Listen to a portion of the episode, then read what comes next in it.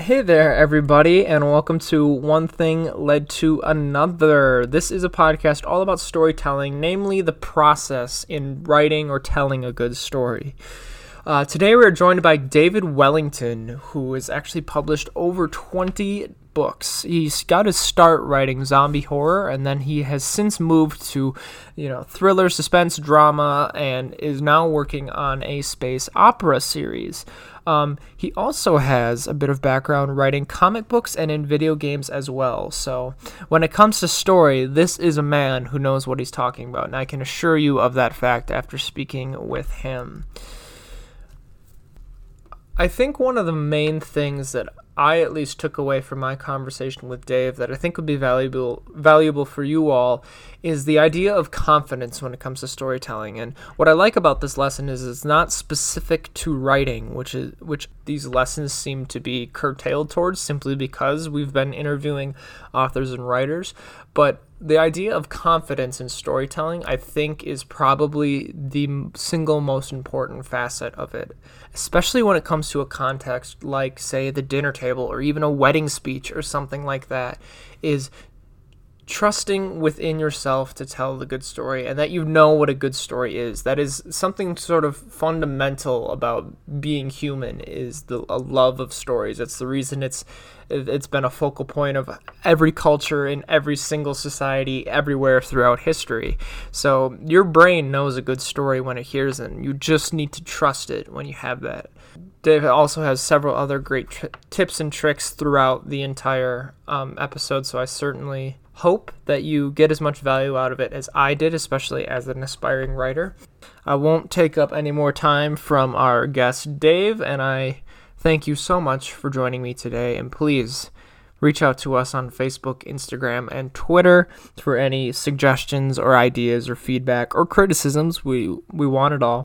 Also, I humbly ask that you drop by my website at noafinko.net to look at any other of my projects that I'm working on. They seem to be growing in number, and that's extremely exciting, I think. In addition to this podcast, there's some short stories, some articles, and some updates about the novel that I'm currently writing. But regardless, this is Dave Wellington. Thank you so much for listening, and please enjoy.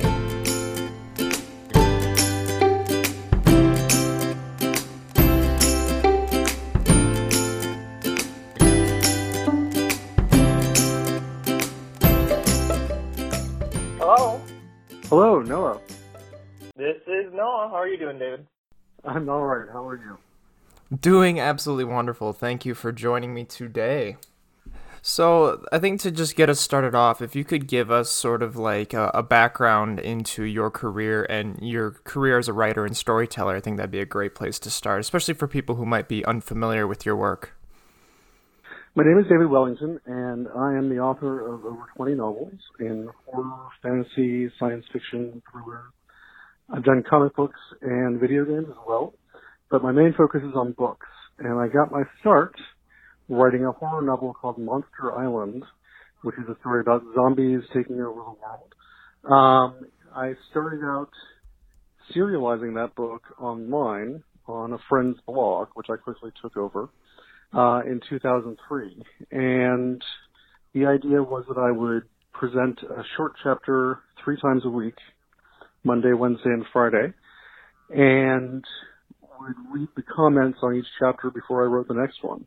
So it was a sort of experiment in serialized storytelling, and it worked. I got enough readers from the serial that by a publisher, and it's been a pretty strange ride ever since. I've been a full-time writer since 2005. So let's start with the serialization that you did there. How did crafting the story work when you got almost immediate feedback as you were writing the story? What was that experience like? It was an education. It was absolutely the best thing that ever could have happened to me in terms of learning how to write. It was, I'd been writing since I was a kid, submitting stories to magazines and anthologies. I'd written some novels, but I'd never gotten anything published. And I was starting to despair. I was starting to think it was just never going to happen.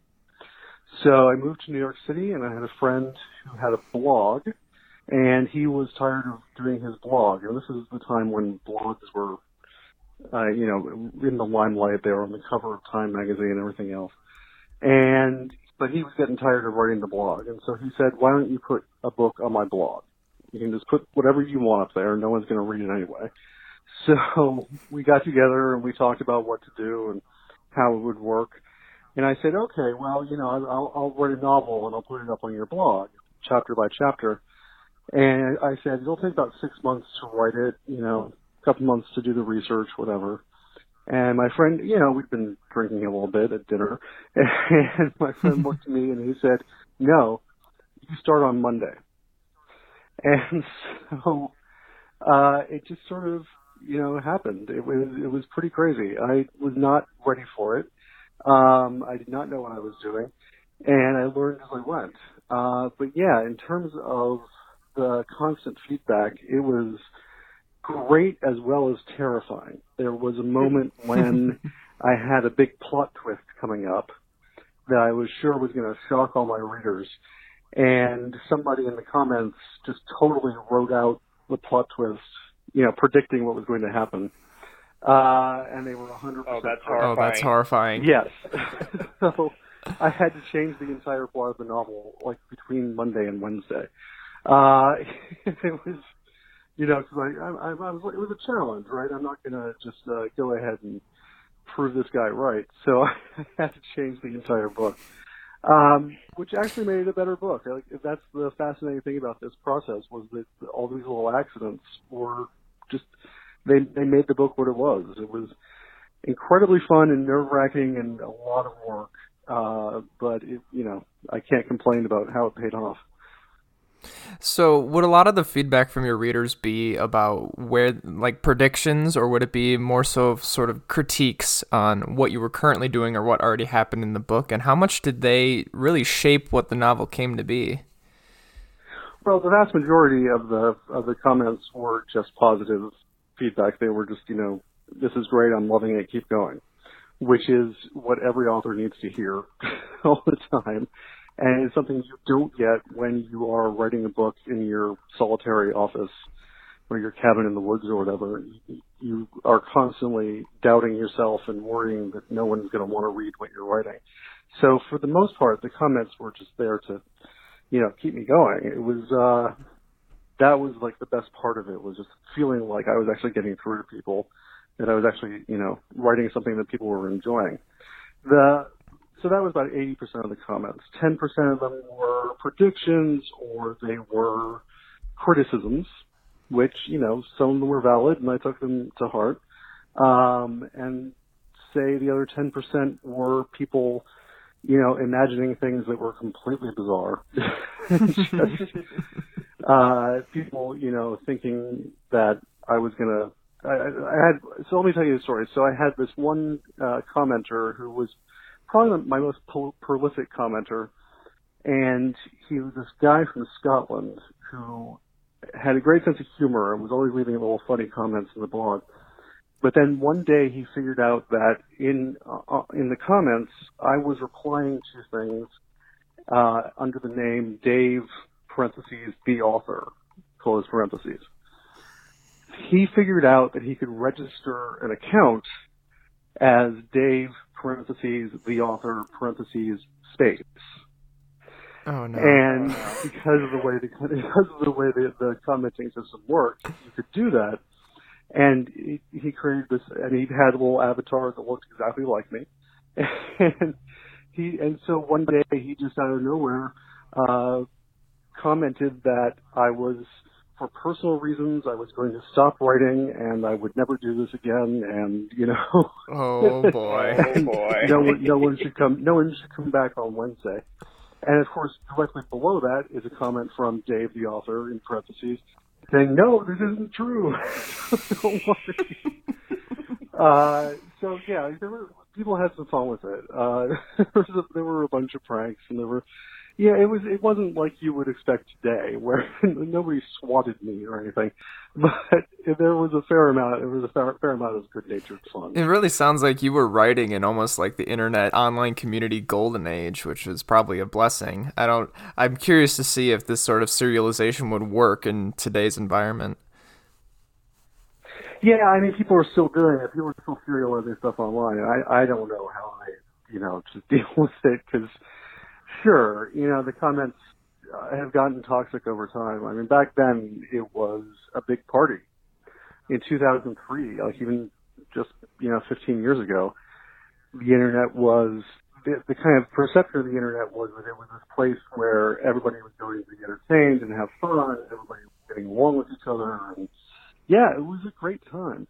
And I really don't know if I could do it today, but I think there are probably brave souls out there right now who are doing it. Certainly, there are plenty of people who give as good as they get. Transitioning a little bit here, I think one of the most interesting parts about you, Dave, is just the breadth of your body of work and how varied you are when it comes to genre. Can you kind of take me a little bit through how you went from writing these, zombie apocalypse novels to then vampires and werewolves, and now you're onto space operas and stuff like that? What's with all the changes that you're going through here? It came from when I was a kid. I didn't recognize the differences between genres. I mean, I knew that they existed. I knew that some books were science fiction and some were fantasy, but it wasn't like I didn't have one genre that I loved. I loved everything. So, like, I would read Stephen King novels, because it was the 70s, so everybody read Stephen King novels, and I would read, science fiction, because I loved science fiction. And in fact, when I started Monster Island, my zombie book, I thought it was a science fiction novel. The original impetus for the story was I had this image of a guy in a spacesuit walking around Times Square in New York, and it was just completely empty. And that turned into this story about zombies. But I didn't think of myself as a horror writer at first. I was a writer, and because that's what I'd always known. Now, today, you have people who all the time will come up to me and they'll say, "What are you working on now?" And I'll say, "It's a science fiction novel." And they'll say, "Oh, I don't like science fiction." And I'm like, how? They like horror, but they don't like science fiction. They like fantasy, but they don't like horror, whatever. And it always blows my mind. It's like, why, there are so few really good books in the world. Why would you limit yourself to one tiny corner of somebody's marketing campaign, So for me, it's always just been, if an idea comes to me, I write it down, and I don't worry about the genre of it until I'm trying to sell it. So to go from horror to fantasy first, and then thrillers, and then science fiction, it was just natural for me. Would you say almost that all your stories sort of incorporate those elements of those genres? I mean, every story that I've loved might be labeled as, say, a thriller, but there's so many more elements. There's elements of romance. Sometimes there's elements of science fiction. Yeah, of course. I mean, writing is writing, and there are certainly, like, if you're intending to write a horror novel, you're going to write it slightly different than you would write a fantasy novel. But the differences really are slight. I like to think of horror as basically pessimistic fantasy. It's a world where there is magic and the supernatural, but it wants to kill you, as opposed to fantasy where maybe it's more benign. And science fiction, so much of science fiction is just fantasy. Like, with the exception of truly hard science fiction, which is just so hard to write, like Star Wars, it's not a science fiction story. There's no science in Star Wars. It's fantasy, And I think we get kind of caught up in these very black and white definitions for these things, and to our detriment. I think that I'm a science fiction fan. I love hard science fiction. I love The Martian. I also love Star Wars. They are two completely different genres, but I wouldn't turn my nose up at either one of them, So then what would you say with your novels in particular, what would you say is consistent through them, even though the genre itself may be different? Well, my voice is consistent. I spend a lot of time finding a specific sort of style that I write in. And I think that anyone who enjoys my work enjoys it partly for that voice. I have, you know, it's not necessarily what I set out to do, but I've kind of developed this sort of style of this very fast-paced, you know, action-heavy, emotionally overwrought kind of operatic style that people seem to really respond to. And so whether that's wizards, you know, dueling on top of barren mountain tops, or whether that's astronauts fighting aliens, you know, the books all kind of have that same sort of, you know, voice that the readers can just get lulled in by. And, you know, the thing about a story is that getting somebody to listen to a story or read a story is the hard part. Once they're in the story, if you know what you're doing, you can hold the reader's attention. That's not a problem. You know, it's convincing people that they want to read this thing in the first place. Yeah. So then building off of that, how do you go about holding on to that reader's attention? How do you keep, you know, initial really engaging premise from sort of going stale or taking that, you know, allure and then just trying to spread it out for too long? You lie to people, you manipulate them, and you betray their trust. That's what writing is all about. And I'm being a little facetious, but not much. You know, the job of the writer is to build suspense and to keep the reader wanting more. And whatever else a writer is trying to accomplish, you need to do that. You need to be able to tell yourself that, you know, I know what the reader is thinking at this particular moment in the story, and they're completely wrong. Because what people want is surprises. They want fresh stuff.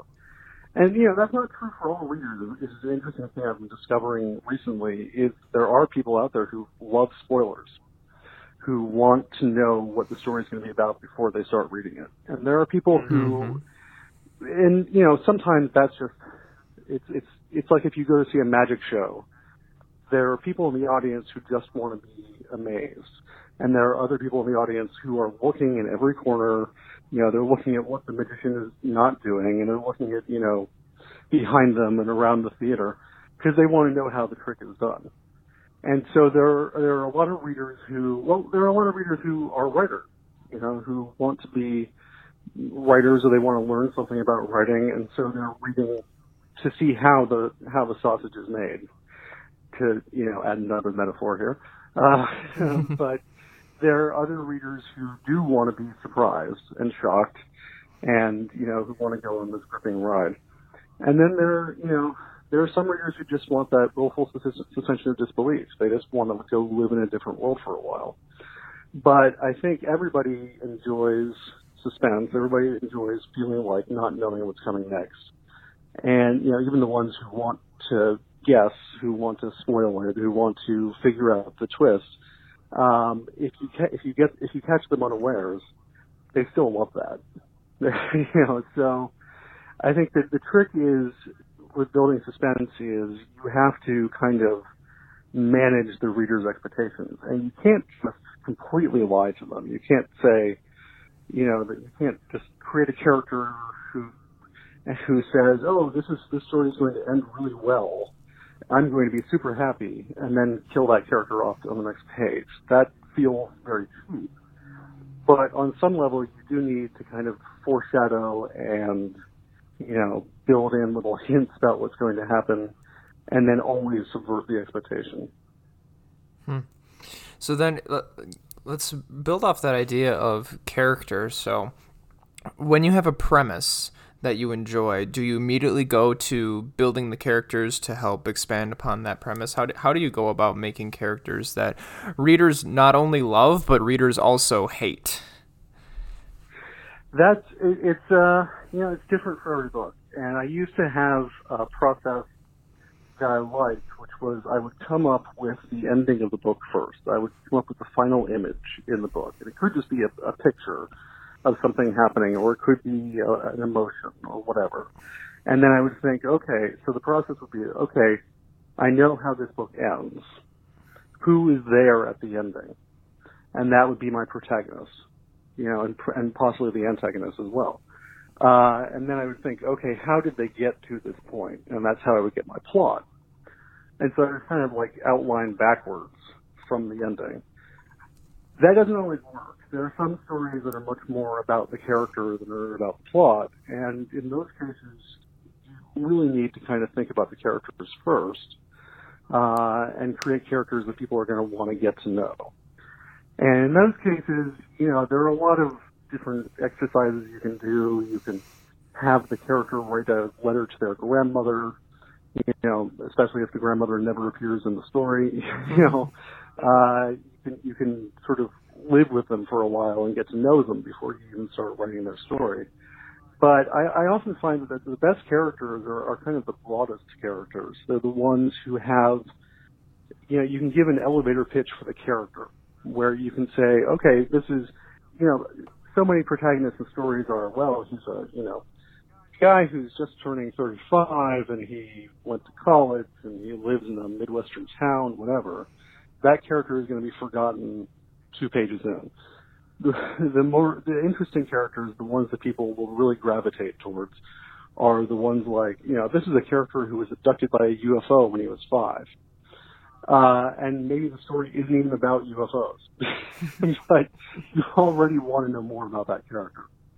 And so I find that it often getting too granular and too deep with the characters early on just makes them so average and boring, because you want your characters to do well. You want them to succeed. You want them to be happy.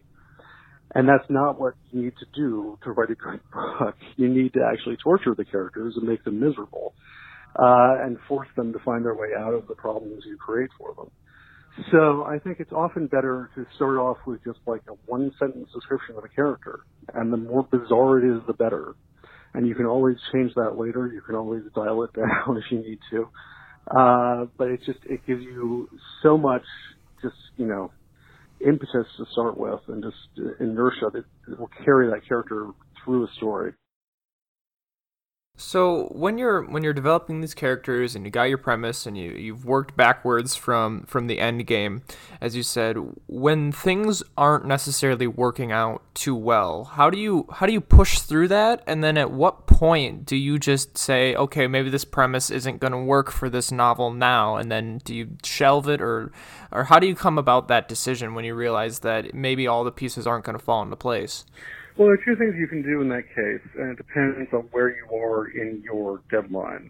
How close you are to having to turn something in. In the early days, you can absolutely just start over, and I do this all the time. I can't remember the last book I wrote that is actually has the same characters and the same plot that I started with. You know, those first couple of days, you're just like, oh, this was a terrible idea. And you've got plenty of time to turn it around. Often, though, that's actually a bad idea, because when you're that close to a story, all you can see is the flaws. You know, you are your own worst critic, as they say. It's a cliche because it's true. And I find that what is much more productive and useful is when you are closer to a deadline. Like, say, when you're 2/3 of the way through a story and you realize you don't have time to start over, which is a terrifying thing. But the absolute best thing to do in that case is just keep going. It's so much better to finish a thing than to stop in the middle, even if the thing that you finished feels terrible. Because often 2 weeks later, you'll go back and reread it and realize, oh, it's actually pretty good. You know, I was just panicking. Or you'll go back and you'll read it and say, oh, I was completely right. This is trash. But you can fix that in the editing process.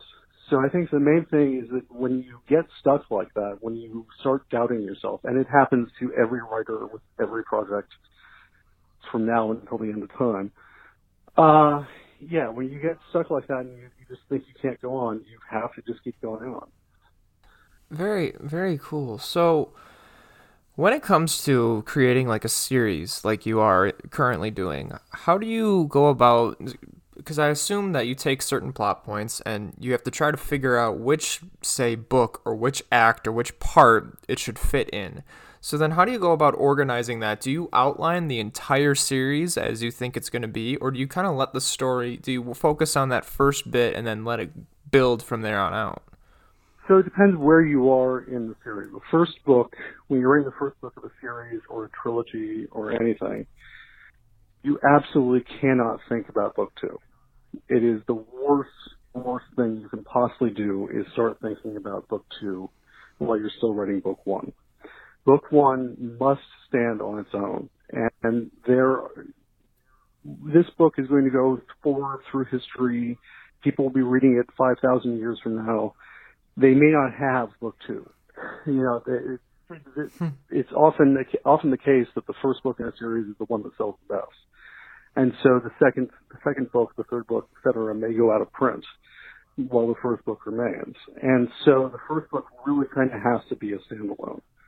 The other reason to do it that way is because it's very, very tempting to not resolve your plot in book one, because you can just, keep it going. Why not? Make a 25-book series that is all one continuous story. No, that doesn't work. Nobody's going to stick around for that. The first book needs to have a beginning, a middle, and an end. Now, you can always leave room at the end for a second book, but you don't want to even commit to that because you don't even know if you're going to get to write that second book. So, yeah. Now, when you're writing book two and book three and book seven and book 95, yeah, you absolutely think about where this is going, and you really do need an outline. You especially need to know how it's going to end. And I think we see this more and more often with book series that outlive their authors, and just how disappointing that is for the readers. When somebody committed to a 12-book series and they die before book 11 comes out, that is just it's tragedy for everybody who put all that time and effort into those books, into reading them, much less the people who were writing them, the people who were editing them, the people who, had made this commitment to go along with this author, and then it just doesn't happen.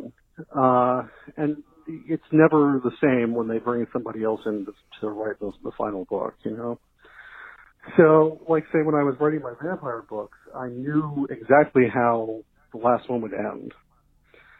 I didn't necessarily know how I was going to get there. And in book two and three, it was still sort of up in the air. But by the time I was sort of closing in, I knew where I needed to go, and I knew exactly what the last page was going to say of the series, right? And like I say, sometimes that's all you need. You can then work backwards. But yeah, when you're writing book one, you definitely need to think of it as a standalone book. A question I have is, how much does the business of writing sort of affect how you tell a story? How does the idea, or how do the thoughts of are other people going to like this affect storylines? Because I'd imagine that there are some instances where you make a plot point or you make a twist that you would really enjoy, but then perhaps you have to change it thinking that maybe my audience or any other readers may not enjoy this. Well, you kind of have to trust your audience. You have to trust that they like what you're doing and they will go with you on that road. At the same time, you also do know they're not going to follow you if you go on a complete detour. If you decide you're going to go down a side road and never come back to the main story, people are going to be upset about that, and rightfully so. I think it's an interesting question because, of course, in an ideal world, you would think, oh, I'm just going to write what I want to write, and who cares? Maybe it succeeds, maybe it fails, and I'm not going to worry about it. Well, I did that for years, and I didn't get published. It was only after I really started to think carefully about what my readers wanted that I got published. And I think that it's such a tricky line because on some level I do want to say, don't be afraid to write what you want to write. Absolutely write what's in your heart. At the same time, you gain so much, you learn so much by writing for an audience. Writing is entertainment on some level, no matter how abstruse or scholarly or what kind of emotional message your story may hold, on some level you're entertaining people. And you wouldn't get up on stage and say you were going to do a magic show and then just do needlework for an hour. People would boo, they would hiss, they would throw things at you. And they, you know, and rightfully so, because they were promised something. And I think that promising people something, making a contract with your reader, saying, I am going to take care of you, don't worry, you're going to enjoy this, you're going to have fun, and at the end of the book, you're going to feel satisfied. I think absolutely is a great spur towards learning how to write effectively, learning how to write, you know, in a sort of organic but also, you know, meaningful fashion. And like you can hear me hemming and hawing about this because it's something I worry about a lot, because I often think to myself, well, am I writing too much for the market? You know, am I not putting in things, am I censoring myself, which is a problem. Mm-hmm. But at the same time, books are meant to be read. And if you actively antagonize and push away your audience, that's really not how this is supposed to work.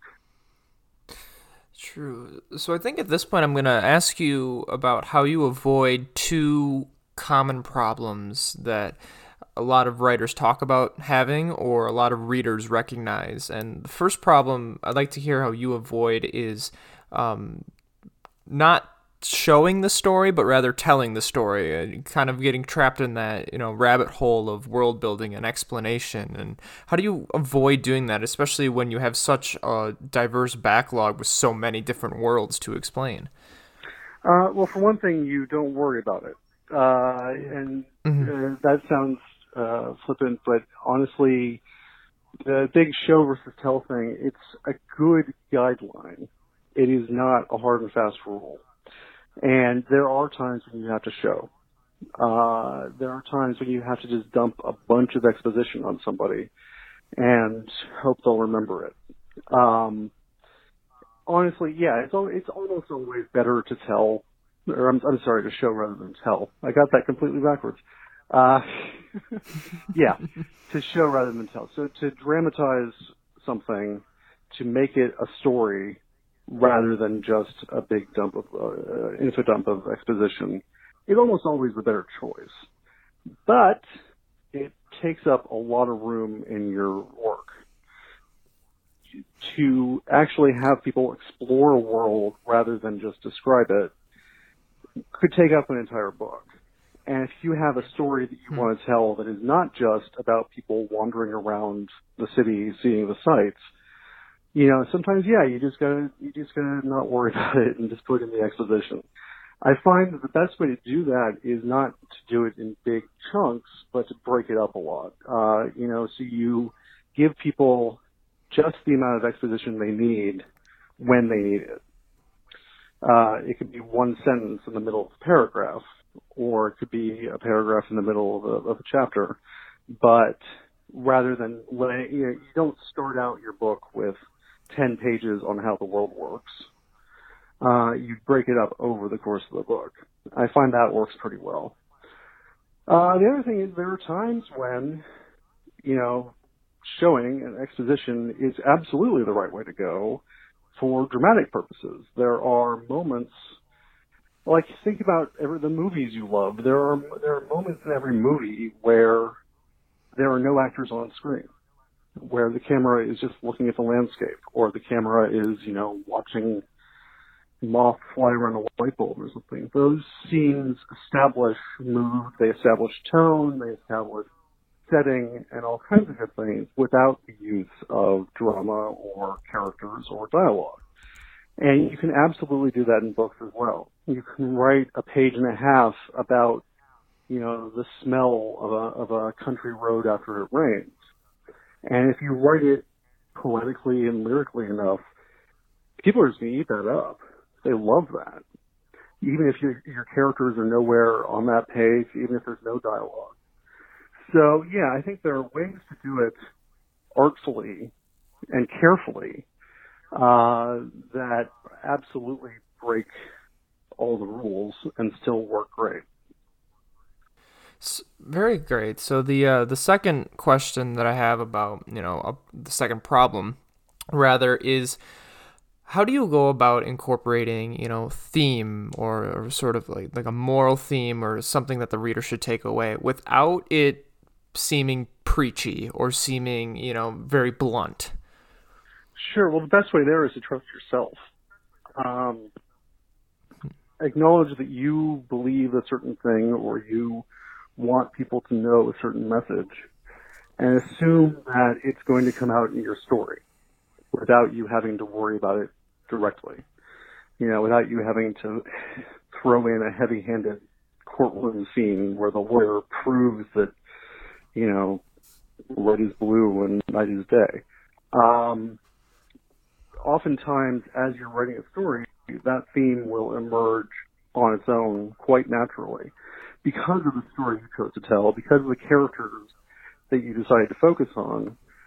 Those people and those settings and those plot events are going to, evince that message. They're going to invoke something in a really magical way without you having to directly do it.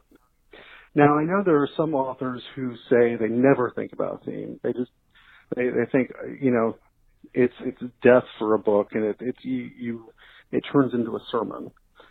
I don't think that's necessary for everybody. I know there are some authors who start with theme and think, I want to write about X. Well, what story can I tell about X? And that works for them. For me, it's always been more a question of just the characters in my story are going to be exemplars of what I believe or what I want the book to be about. And so I let them kind of show that, become examples of that. And that's how it might be. So to kind of have a bizarre transition, but when it comes to writing, say, like, for example, with your work with Marvel Comics, how do you go about telling a story that is in someone else's universe or with someone else's source material? Do you find that does that sort of fence you in when it comes to creativity, or do you find that almost as a relief because you don't have that responsibility when it comes to establishing a universe or something like that? Oh, neither. Neither? Absolutely neither. It neither fences me in, nor do I find it a relief. So to answer the first part, art is about restrictions. Art is about limitations. And you often find that creativity comes about because you are running up against a wall. Like, if you are just writing with no limits, with no strictures, with no guidelines, you'll often find that your work just kind of meanders around for a while and then falls over and dies. It is absolutely the restrictions that force you to create something interesting. And so working in comics, which is very much an industry where a lot of people have input on what you do, working with those people and finding ways to represent their characters in the way they wanted them represented, but also in a way that allowed me to tell a story I liked, it was frustrating at times, but it was also just incredibly energizing because it gets your juices flowing because you're like, oh, okay, how am I going to do this? Let's think about how I get out of this box. And that's the essence of creativity. Now, as to whether it's a relief to work in somebody else's universe, absolutely not. It's, because you still want to do something new. You still want to put your own mark on something. So, you are constantly looking for the cracks in the walls and the little holes you can climb through and finding ways to get around what has been done before. Because otherwise, you're telling the same story over and over again, which is no fun. Right, so then the last question I'm going to ask for you today, Dave, is the purpose of this podcast is to kind of expose to people how to become a better storyteller, whether that be through writing or through, you know, telling stories at the dinner table. So with that in mind, what is your advice to somebody who wants to be better at telling a story? Okay, so the first thing is practice. And I don't think that's going to surprise anybody, but it's absolutely true. The more you do it, the better you get at it. And I find that if you are worried about writing a bad story, go ahead and write the bad story. Go ahead and write 10 bad stories. At the end of the 10 bad stories, at the very least, you will have learned one thing you should not do. You've learned one thing that doesn't work. And then you write 100 bad stories, you'll find something that does work. And it didn't work in that particular story, but you can use it someplace else and so on. So, yeah, the more practice you have, the better you're going to be. There's no substitute for that. The other thing is to read constantly, to go see as many movies as you can, to experience as much media of every kind, whether you think you're going to like it or not, whether you want to write in that genre or not, because you will find inspiration everywhere if you're looking for it.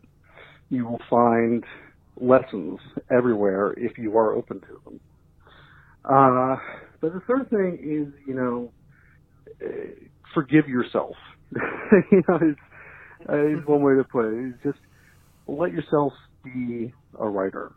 And that means you don't have to think constantly, am I any good at this? You don't have to think, are people going to want to read this? Or you don't have to think, am I wasting my time? The answer to all those questions is no. And you just have to sort of allow yourself to be a writer and to write. And if you don't have time, you find time. If you don't have the inspiration, you find the inspiration. Because if this is something you want badly enough, you're just going to do it anyway. And getting, bogged down in thinking that your work is bad or you aren't good enough is what's going to stop you from working. So give yourself permission to write terrible stories. Give yourself permission to write things no one will ever read. Give yourself permission to make mistakes, to screw up. Absolutely, because next time it'll be better. And fortunately, it's a process that takes years and years and years to get good at. But hey, in the meantime, you're writing, which is the most incredible thing you can do in the world as far as I'm concerned. So yeah, it takes the time. All right, well, thank you so very much for joining me today, Dave. I really appreciate it. And your advice has definitely came on to, it's really helping me with my writing process, and I'm sure it's going to help our listeners a lot, too. So thank you so much. Well, thank you, Noah. I absolutely love talking about books and writing, and so it's no hardship for me, and I hope I wasn't too long-winded. Oh, absolutely not. It was all interesting, all valuable, and I just have to say, best of luck with your future endeavors. I'm sure there's going to be so many more books and short stories and comics to come. Thanks so much. And that concludes our episode with David Wellington. We want to thank him so much for joining us on this episode of One Thing Led to Another. He gave us wonderful insight as to just the life of a writer and so many tips and tricks on how to tell a great story. So thank you again, David, so much. You can follow him on Twitter at Last Trilobite. That is at LAST Trilobite, Trilobite. Also go to his website, and there you could find plenty more tips and tricks when it comes to writing. And do check out his most recent novel, Forsaken Skies. It's written under the name D. Nolan Clark. It is a fantastic book. I've read it. It's wonderful. If you love Star Trek or Star Wars or just big, epic, enveloping stories, this is the book for you. So do check it out.